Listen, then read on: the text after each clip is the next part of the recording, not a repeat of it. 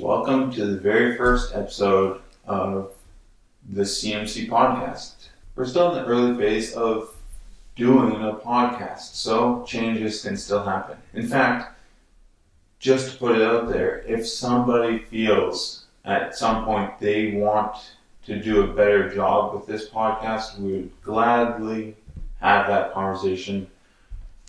Right now, you have me. I'm Alexander Brandt. I've been in this conference for about six and a half years, and it's been uh, a very interesting journey. It's been good getting to know this conference, understanding the people and the the intentions and the mission of the conference. So, why are we doing this podcast? I think that's a great question to ask. I think the reason we're doing this podcast is because, as ministerial, we understand how the conference works, and it's very, very easy for us to just assume that everyone in the, the churches understands how conference works. It's easy for us ministerial to think since we are discussing something that all the churches know about that thing. We generally assume that people are reading the Chronicle, but from my personal experience, that isn't reaching as many people as it could. And I'm not saying we're trying to replace the Chronicle. I do think that we are trying to make some of that information more accessible so this podcast could be a space for missionaries to give updates. Or we have the opportunity to speak to church leaders, those both in our conference and those that are related or close to our conference. We might have the opportunity to speak to professors and teachers, people that study the word thoroughly, that study the Word on a regular basis for their jobs. These sorts of things, I believe, could make a podcast like this really valuable to the people in the conference, to you. That being said, this podcast, this video podcast, is not going to be trying to become the next big thing we aren't trying to inundate people with the latest information about the most cutting edge topics. We are simply trying to bring the conversations that the CMC is having to the people in the CMC. The conversations that missionaries are having amongst themselves about the struggles and the encouragements of doing missions. And one of the ways that we could really benefit the people of the CMC is just by helping them connect. We want to help people in the CMC connect with one another. We want to encourage people in Winkler and Steinbach, people in BC. We want to connect the different churches to the same kinds of conversations to help people understand what kind of conversations we're having. With that being said, today being our first ever episode, I want to sit down with some of the executive in our conference to help really bring a clear picture of what the, the conference does, what the executive as part of the conference does for the churches, so that we can all understand the value of conference. We get into some questions about election and nominations and how the delegate system works. Before we get too far, I just want to share one of the things that I've been learning recently. And it says this in Ruth chapter 2, and I'm just going to read two verses here. Ruth chapter 2, verse 11. And this is Boaz speaking to Ruth, who has come to his field. Boaz replied to her, All that you have done for your mother in law after the death of your husband has been fully reported to me, and how you left your father and your mother and the land of your birth and came to a people that you did not previously know. May the Lord reward your work and your wages be full from the Lord, the God of Israel, under whose wings you have come to seek refuge. This response of Boaz is so fascinating because verse 11, in some ways, his response is trying to, to draw Ruth into the story of Abraham, into the covenant of Abraham, or at least draw a parallel to show how Abraham left his people, his relatives, left everything behind to seek the Lord. And Boaz is making that connection. You, Ruth, left everything. And you've served your mother in law, and you've done so, and you've sought the Lord. And then, verse 12, Boaz blesses Ruth, and he has this beautiful blessing. May the Lord reward your work, and your wages be full from the Lord, the God of Israel, under whose wings you have come to seek refuge. Now, Boaz, we assume from the narrative, is one of few righteous men in Israel. We know from chapter 1 that Ruth takes place during the times when the judges judged. And this is a time of lawlessness. People did whatever was right in their own eyes. Sure, when the judges showed up, then they followed God for a while, but as soon as the judge disappeared, they went back to doing things however they wanted. And so Boaz understands that Ruth has come to seek the Lord then Boaz also understands that it is the Lord that blesses Ruth. It is the Lord that's going to bless Ruth. And he blesses her by the Lord. And then he says, The God of Israel, under whose wings you have come to seek refuge. And interestingly, this, this word for wings is like a word for mantle, which later in the story we know that Boaz spreads his mantle over Ruth he covers Ruth. He commits to being her protector. And so Boaz recognizes that that is the Lord that blesses. Boaz recognizes is the Lord that works and moves. And yet, he's not afraid to participate in that. He's not afraid to be the one the Lord uses to spread the Lord's mantle by spreading his own mantle, his own wings over Ruth. And I love this story because it's a beautiful story of people seeking the Lord. It's a beautiful story of the Lord's faithfulness. It's a beautiful story of how God is working. It's a story of how God provides for the people that seek Him. And so now you're going to see the interview that I had with uh, Sam Dirksen, Stan Friesen, and Dave Reimer.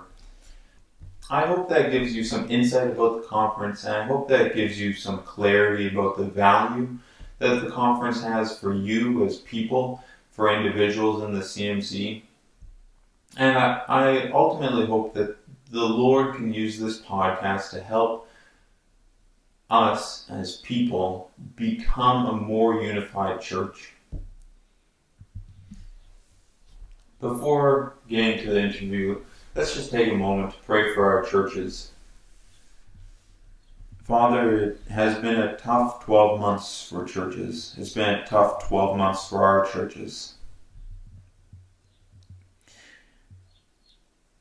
Lord, I pray for this body of believers, this CMC. I pray, Lord, that you would watch over us and that we would desire to take refuge in you, that we would have a desire to seek refuge in you. Father, you are good and you are faithful.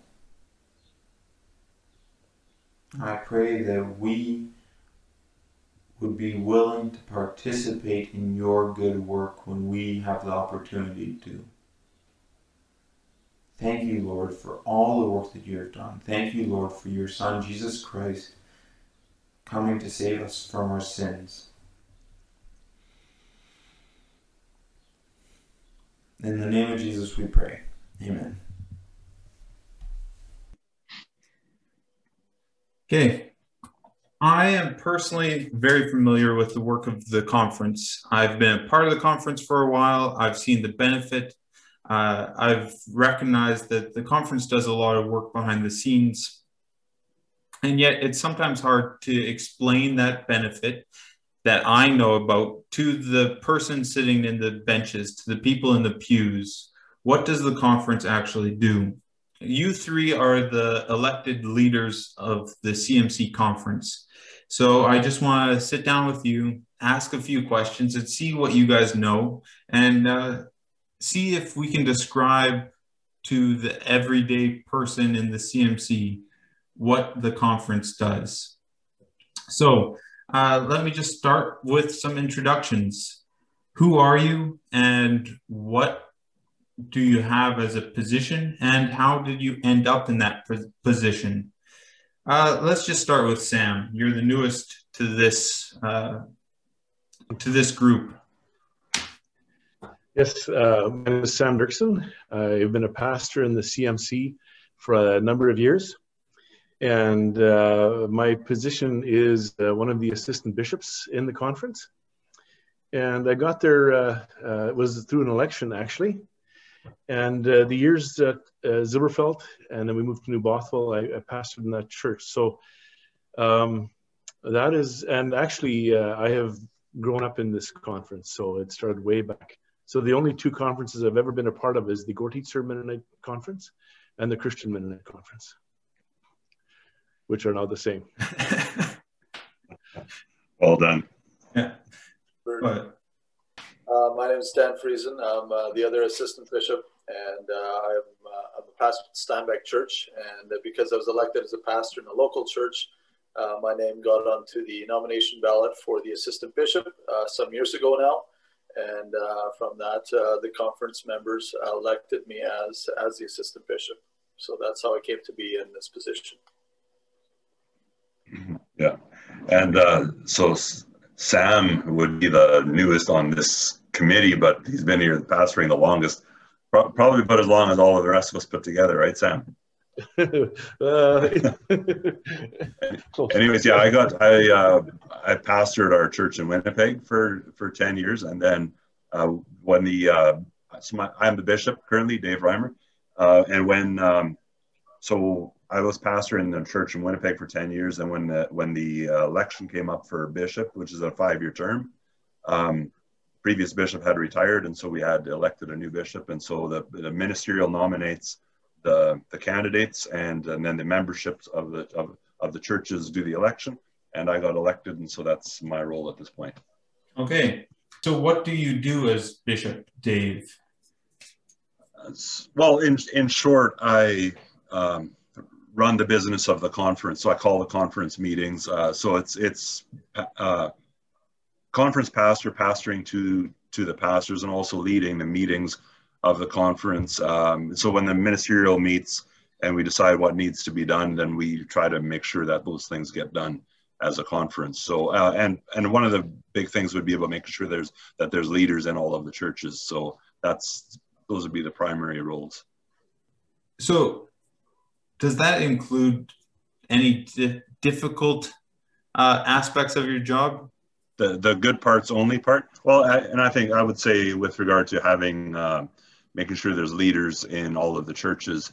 Uh, sometimes there's when there's uh, issues that come up in the local churches that involve leaders, uh, then uh, we end up addressing some of the challenges that come up there. So and so making sure the leaders are in place, making sure they're healthy and making sure, sure the churches are healthy. And then when, uh, when leaders um, are done their roles, then to find new leaders for those positions. So it's, uh, it, when, when there's conflict, we end up getting involved because uh, Stan enjoys that. I think that would be the reason, right? it's the reason it's the one of the responsibilities of the conference uh, executive to get involved and to help churches work through those things. Yeah. Fair enough, Stan. Why don't you why don't you tell us why your position uh, exists? What do you do? Well, one of them I try to keep uh, keep the bishop and the assistant bishop in line. So that's that's the tough part. And then, then we have the conference deacon, and then uh, that's out of my league. So I leave that up to the bishop. So um, other than that, um, we're part of a, a, team. Executive team is what we call ourselves: the bishop, uh, the assistant bishops, and the conference deacon, who is Jake Wiebe. And so the four of us uh, uh, get to talk about some of the leadership things, with Dave leading us in his conversations with regarding challenges, uh, conflict uh, within our conference churches, uh, direction, visioning, those kinds of things. And so uh, he leads us in these conversations, and the, and the four of us will, will have conversation and establish some direction or some conversation we're going to further with our conference ministerial and so on. Um, I also have the, the privilege of being on our some of our, our conference committees, and so uh, part of what I do personally in the conference is, uh, is I get to be with the conference youth committee. And uh, so I get to be on there with you, Alexander. And then we have three, three youth leaders from various churches in our conference. And that's been a real blessing. And we, uh, we plan biannual youth retreats for all our churches. And uh, we plan annual youth leader retreats. And so we try to encourage and build up and resource our youth leaders. And so uh, that's uh, some of the things as a conference we get to do for our local church leaders and uh, help them with that. With that, uh, and one a big part of, of our, our retreats are just connecting our youth leaders together from our various churches so they can just have conversation with one another and build relationship and uh, and help each other out with uh, various challenges they might have or questions they might have. So that's what I get to do.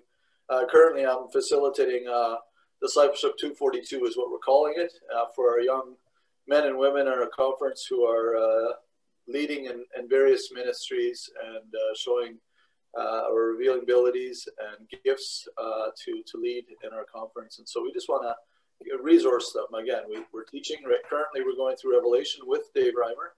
And so he's walking through through the book with us and the idea is to uh, to equip them so that uh, some tools to use as they continue in leadership. So those are some of the ways that I get to I get I'm privileged to be involved in our in our conference. Uh, so Sam, you have a, a similar position as Stan, but is there anything that you do differently that uh, makes your role unique, or do you and Stan say these are our responsibilities? Let's just cut them in half. You take Monday to Wednesday morning, and I take the rest.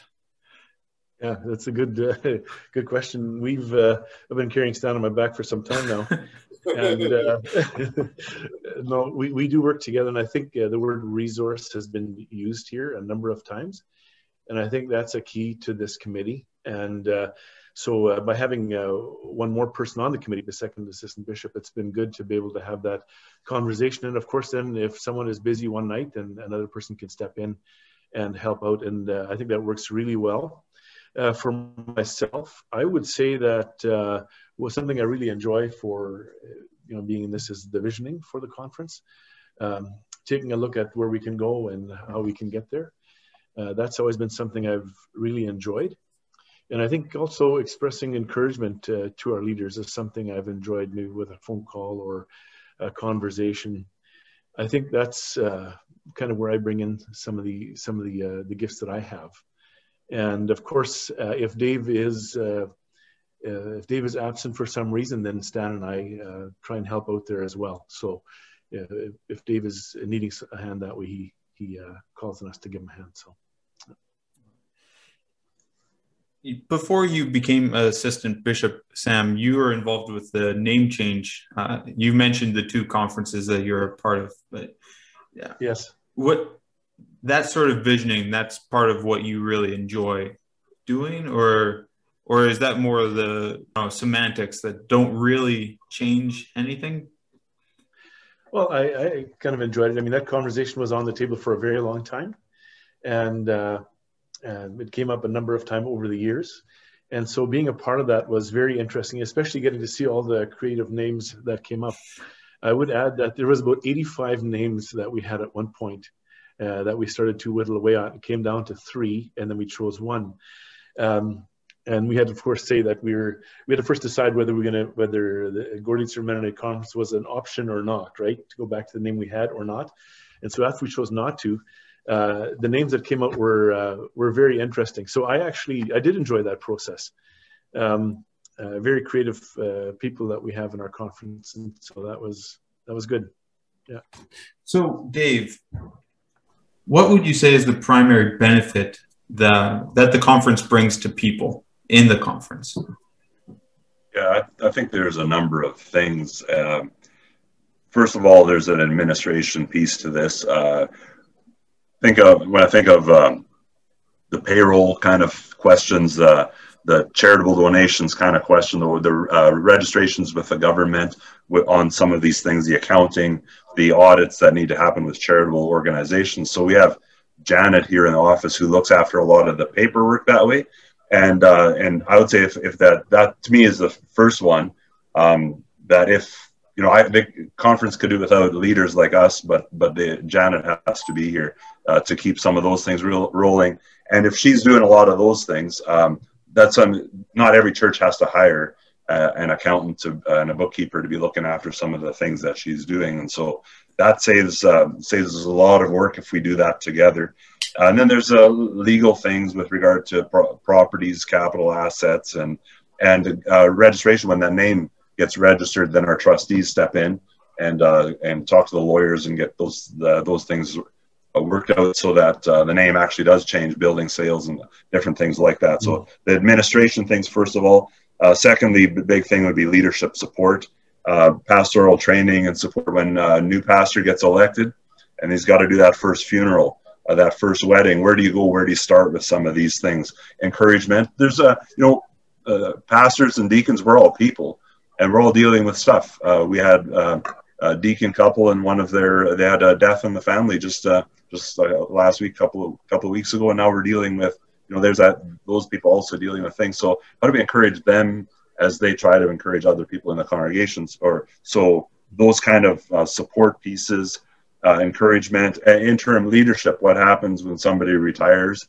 Uh, how do you fill in in between? So the conference steps in to make sure that there's leaders in place uh, during those times of transition.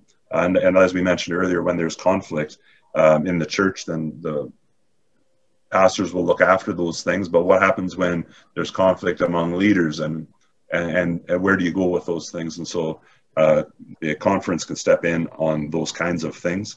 And then there's uh, the third thing would be doctrinal accountability. And it's not like we're we're uh, chasing each other down on different doctrines, but there's so many variables out there these days. People going online and finding all kinds of new ideas, and we don't want a church split every time there's a new idea out there. So how do we come together and measure uh, measure the way that we move with regard to doctrine? And so uh, there's accountability when we do that together. Then the last one, and probably the most obvious one, would be mission partnerships. Uh, every one of our little churches can't afford a, uh, to support a missionary full time, but together we can we can all be involved in uh, sending out a number of missionaries uh, to make sure that uh, missions are happening out there. So those would be the key things. So some of those things make sense to me. I understand that the conference is really a, a we've called it a hub in previous meetings and it and the different churches are spokes in that wheel and the different programs and the different things that the churches do are are different spokes and, and it, the metaphor gets messy. But the structure of the cmc is a little different than some conferences might be or it might be a little different than some people think. You've mentioned a lot of decisions that the conference handles for churches during transitions or uh, giving resources to pastors. I know I came to you, Dave, the first time I did anything with a funeral. I wasn't even leading it, but I had no clue where to even start. It, it's tough to to navigate navigate those things as a as a new pastor. So, as I understand it, the conference is essentially one big church, and right. and the individual churches are are spokes or branches off of that church. It's interesting because that's actually a brand new idea again. Uh, one church with many locations uh, or many campuses. They the, the, way they talk about you know large uh, uh an independent church starts, it grows, and then it starts planting uh, campuses in different locations, and it's called one church, many campuses, and that is ultimately what CMC is. Yeah. Yeah. So that kind of brings us into some of the finer details. As individuals, we understand uh, that we make choices. I put on a specific pair of socks in the morning. I choose a specific cereal to eat. I choose to shave my head or not.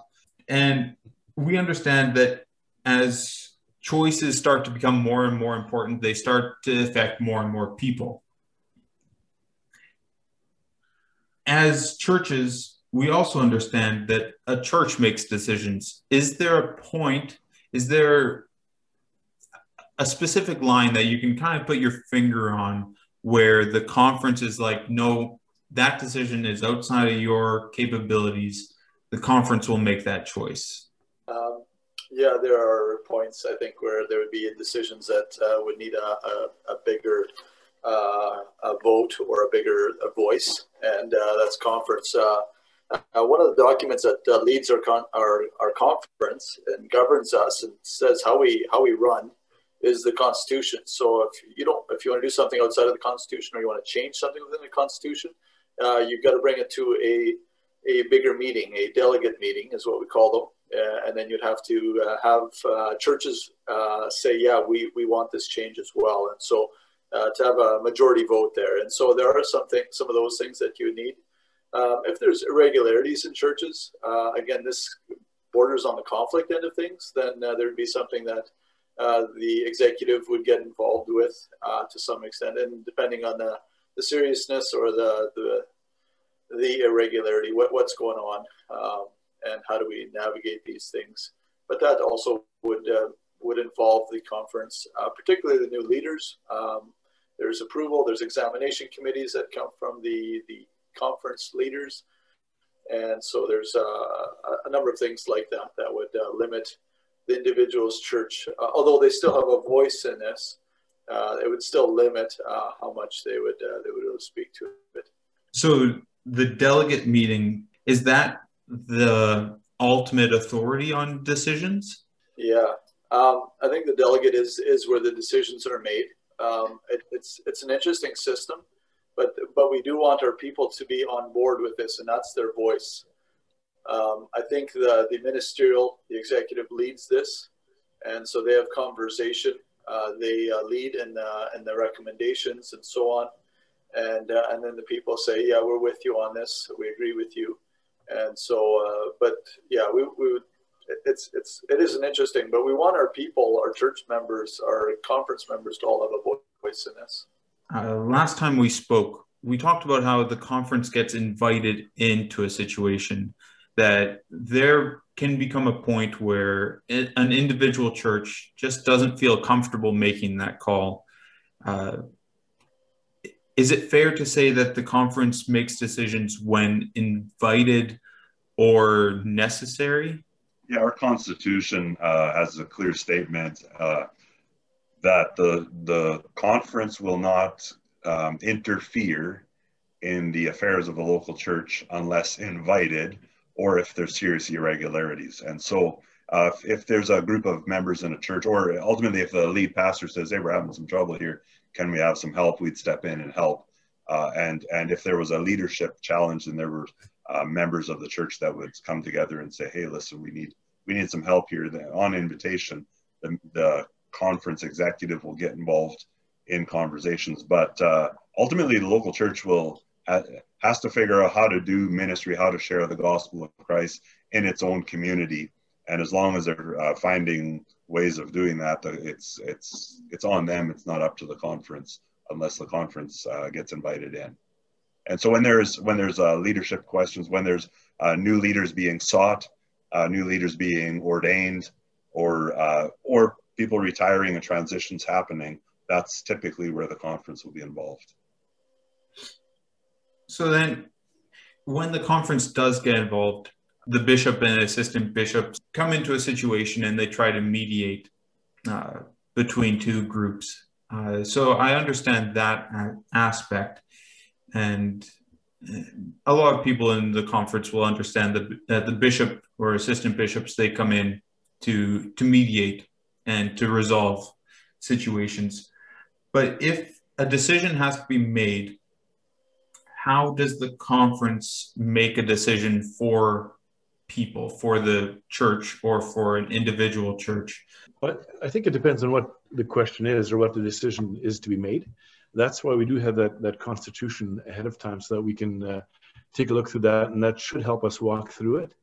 And uh, I mean, there are some things um, that the, the membership can decisions the membership will make and so on. But there is a there is direction given in that document that we try and work together. And so, how do we make that decision? Let's say if you want to, you know, the Constitution, yeah, if you want to buy or sell a church, or there's different things like that. They would. Yeah. Uh, uh, there's a process there, and if we're talking doctrine, you know, I think you know probably push to the end. At some point, we would say, hey, hang on, this is what we believe, and uh, if there's a, a, congregation that would say, well, we can't uh, believe that, then we have a different conversation to have. Um, you know, there does come a point sometimes where there, uh, where two groups of people don't see things eye to eye. And so how would we do that then? And so uh, that's another set of questions, right? And yet we would, uh, we would prayerfully look at it and we would take one step at a time. Sometimes this is actually, as we, as we make those steps, we learn as we go as well. I mean, to be honest about that. Uh, that's sometimes what we what we do as we go along there. So we, we do try and do it with uh, being prayerful, having conversations, looking at the guidelines that we already have in place. Sometimes in that process, we learn as to what guidelines we should be adding or taking away. Yeah. Uh, that would help us come to those conclusions. But um, anytime you have uh, uh, people involved in these things, you know, it's very seldom uh, just a simple slice, right? It's it's seldom a clear cut answer. And so that's why we continue with the conversations. Uh, does that make sense? Follow the question there? Okay. Yeah. That's good. I, I, think I would highlight also the Constitution. There's a, you know, the, a lot of the questions that we're, we address uh, are not the first time they're being addressed, right? So right. we've decided a long time ago that there's probably good standard ways of doing this. That, that when there's a new leader put in place, we don't have to reinvent the whole system of how do we find a leader. We've done this before, and we've written it down. This is the way. This is the way we've done it. So it's in the Constitution. Also uh, aware that uh, we grow up and think differently. We've got a, a lot of our churches have full-time pastors now, which wasn't the case 50 years ago. And so there's been some adjustments in the way we do some things and the way you find a full-time pastor. So the last statement in the Constitution is change me. And so the Constitution gets changed once in a while. So here's the default. As long as you're working within the Constitution, then go ahead and do it. If if we're outside the Constitution, then we need to have a conversation as a conference to say, is there a better way to do this? And then write it in so that we don't have to argue about it next year, right? So so um, and and the Constitution and the bylaws get changed by the delegates. So the ministerials will will have conversation about these things and uh, pre- presentation will be made to the delegates. But it's it's only the delegates that will get to decide whether the the um, statement of faith will get changed. Okay. Something uh, I'd like to add to that as well. One of the things that we have here is that when Dave was talking about, you know, um, the the conference and what's the primary benefit. One of the things that I find in these conversations are the intangibles, and that is getting together with a number of other pastors in our conference and having uh, conversations, uh, those kind of unofficial conversations where we can wrestle with each other and say, hey, what makes the most sense? This is what's happening in our church. Uh, Stan, what would you do, Dave or Alex? How do we do this together? And I think, I think um, that's actually quite valuable. And when we have that conversation with other legal uh, leaders as well, and yet it's not one of the things that we have written down, but I think it's helpful for us. And that that I think as well is a is really a benefit of being together with other churches. Yeah, absolutely. I remember, so when I was pastoring in Winnipeg for 10 years there, uh, the conference ministerial meets once a month. Last Thursday of the month, we get together. And I never missed those meetings because that's the place where other pastors are getting together and we get to talk about how are you dealing, are you dealing with these circumstances and how are you addressing them? These days, the, the COVID thing is, is very real. So we're working with restrictions. You can get 10% uh, a capacity in your building. How are you doing ministry to your people? And so as we hear what, what they're doing in other churches, it gives us um, ideas for how to help our people in our circumstances. That's good. Yeah. I remember joining the conference and definitely feeling that sense of the ministerial meetings were church because I was trying to learn how to lead a church. uh, and and I connected more with the people that were helping me do that than than the people I was leading Sunday mornings. I I really appreciate that each meeting started with prayer and everyone could voice a prayer concern or a prayer request or praise item and so then we worked together but but we do that all with prayer first. And and that was always uh, the best part of the meeting to know that we're in this together and uh, and we don't have to struggle through our issues and our problems by ourselves. That's right yeah.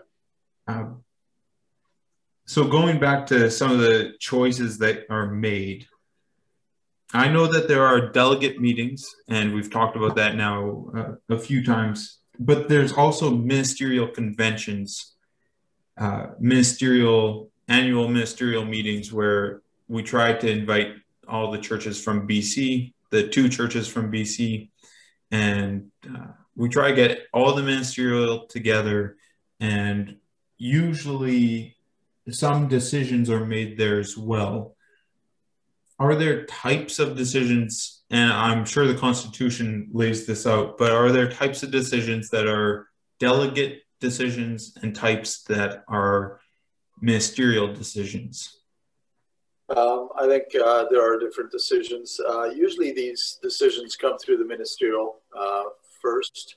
Uh, often, if there's a constitution change uh, proposal offered by one of the churches, um, it'll come through the ministerial first, and then the ministerial of those local churches will bring it to their members. They'll discuss it, and then they'll bring it back to a delegate meeting. So, and that's often at a ministerial convention where, where some of this happens. Uh, budgets uh, get approved at the ministerial convention as well as uh, the delegate meeting. So there's an informal and then there's uh, more of a formal uh, seeming uh, vote where the where the ministerial gets to speak to this thing first and see it and, and then we pass it on to the members and say, yeah, we, we've thought through this thing, and we think it's a good budget. Uh, here, what do you guys think? And so, uh, so the ministerial conventions uh, do this. We, we bring these these constitutional changes, uh, uh, budgets, etc. Uh, there, and, and, we see this. Um, often we have some theological conversation, women in leadership, or something like that that we get to talk about and sort through. If someone a pastor is wrestling with something in their church, often another pastor is too. Uh, and so, how do we connect that conversation so they can talk together, right? So, and often those happen at ministerial conventions as well. And so, and then at delegate meetings, uh, we have, uh, I think there's a fellowship time of, of, just getting people together. We do meals together and so on.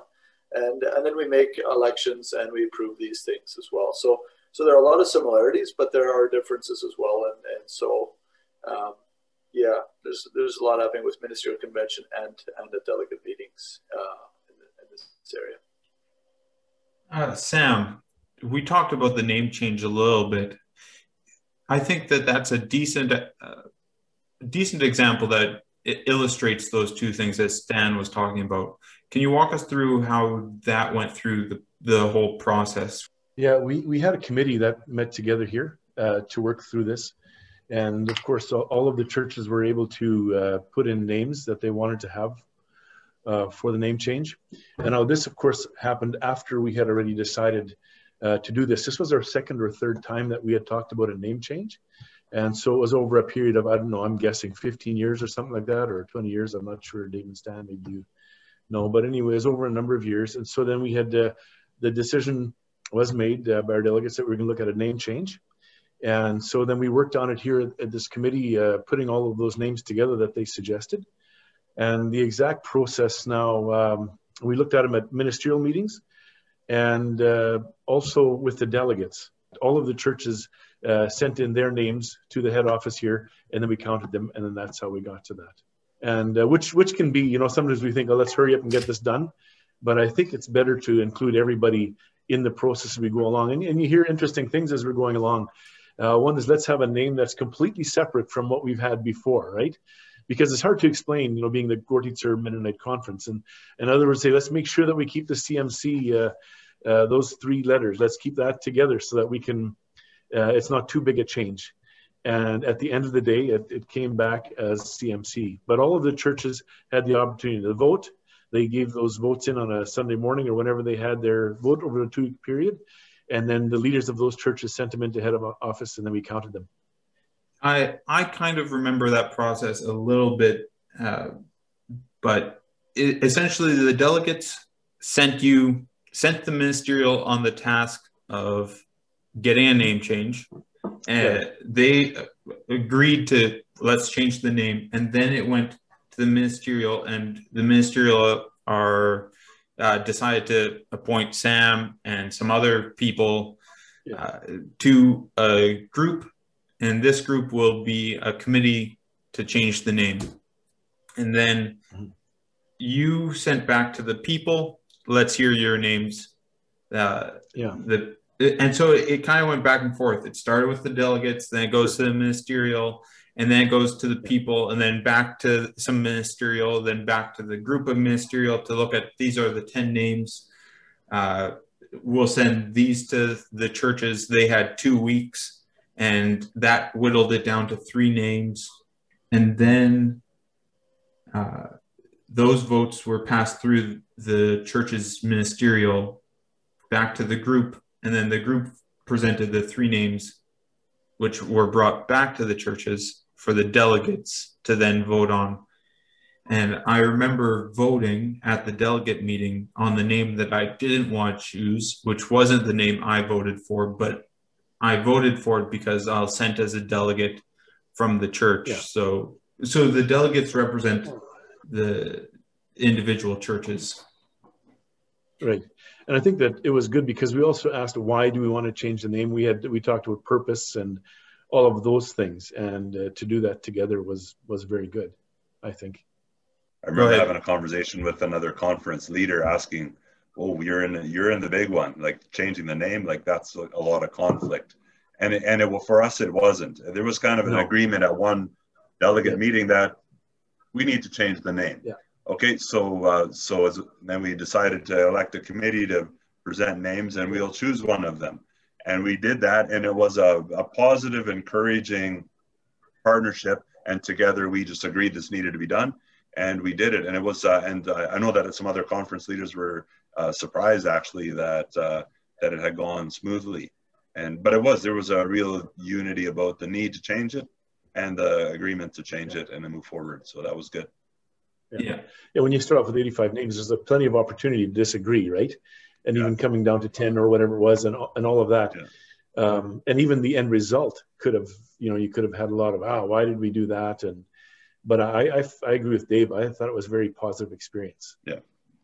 Yeah. But this brings up a bit of a question, uh, and we'll end with this. Why do the delegates exist if the ministerial are already the elected voice of the individual churches. Wouldn't we be able to just say, we trust the ministerial, uh, let's have ministerial meetings, they'll bring the voice of the, the people, their people, to, to the conference and eliminate one of those two uh, conventions or meetings? Um, one of the I think the things that we want to we want to be united. Uh, scripture talks a lot about being united, and I think as a ministerial, we want to be that, but we also want to be that as churches. And so we want to hear uh, just a, as a local church leader. Um, I want our church family to be on the same page, and I want them to be in agreement and be on board. Say yes, let's do this. And uh, so I think that the delegate meeting allows us to have that voice and, uh, and, and, affirms that. Uh, even though the ministerial is leading and giving direction and recommendations and so on, uh, we want our, our people to be together on this. And I think having that delegate meeting allows for that voice to be heard. Um, it seems like a little bit of a formality at times, but, uh, but that voice is important to us, I think, as leaders. And, uh, and we want to hear that our church, uh, our church people are saying, yeah, we're with you guys on this journey, right? if we vision and we we move towards the future and we say, hey, we would like to do this and this and this, uh, but nobody's walking with us and saying, eh, I don't know about that. Uh, we, we kind of find ourselves not leading anybody, and, and really we're out of a job at that point. So uh, this delegate meeting allows us to come together and uh, say, yeah, we're moving together in this direction. And so that's why it's important to us. Yeah, if I can add to that, or yeah. I agree, agree 100%. I think what when people are invested, when they know that they can come to a meeting and say something, and that's actually going to, uh, you know, carry some weight, if you will, or be taken seriously. I think that's a, a great piece of it. If we all have our hands involved, uh, you know, and in the heavy lifting, I think that's excellent. I remember uh, years ago going to a Blue Bomber game, and uh, the Bombers were losing by quite a quite a bit of points there, and uh, people started to leave. Know, it was the fourth quarter, and all of a sudden the Bombers started to have a comeback. They had to have like two touchdowns and a field goal or something. Well, it didn't take very long, and the people that had left couldn't get back in, so they were pressed against the fence, uh, watching because the Bombers actually came back and won in overtime. And you know what? When when we're in, when we're invested and involved, then we stay in and we work together and we we watch the team right till the end, rather than just looking from a distance. And so I, I think uh, for them to be in, uh, involved and invested, I think it's great because then they go home, they take these conversations home with them, and uh, it's not just what we do Sunday morning or Monday evening, but it's a part of our lives. There's also a piece of accountability, um, and, and every organization has a board of directors. You got a CEO on top that's that's calling the shots, but ultimately the answers to someone. Uh, and and so the delegates have a, a final word. Sometimes uh, leaders can get some interesting ideas and you have to um, you're not actually leading if people aren't following and so that's a place to measure and hold some accountability and that's an annual meeting so yeah i think accountability that's the the key to to keeping us honest and and keeping keeping us checked with to some measure and I think that conference can be painful at times, but ultimately it keeps us going in, in the same direction. And and we we live in that tension. Uh, one church might be saying one thing and another be saying a different thing. And and if we can respect each other and recognize that the value of each other is not in our ideals, but in the intrinsic value that God gives us, then then that's okay to have disagreements. It's okay to have conversations. Uh, and I hope that this podcast can kind of do some of that and, and can be a cog in this wheel or a spoke.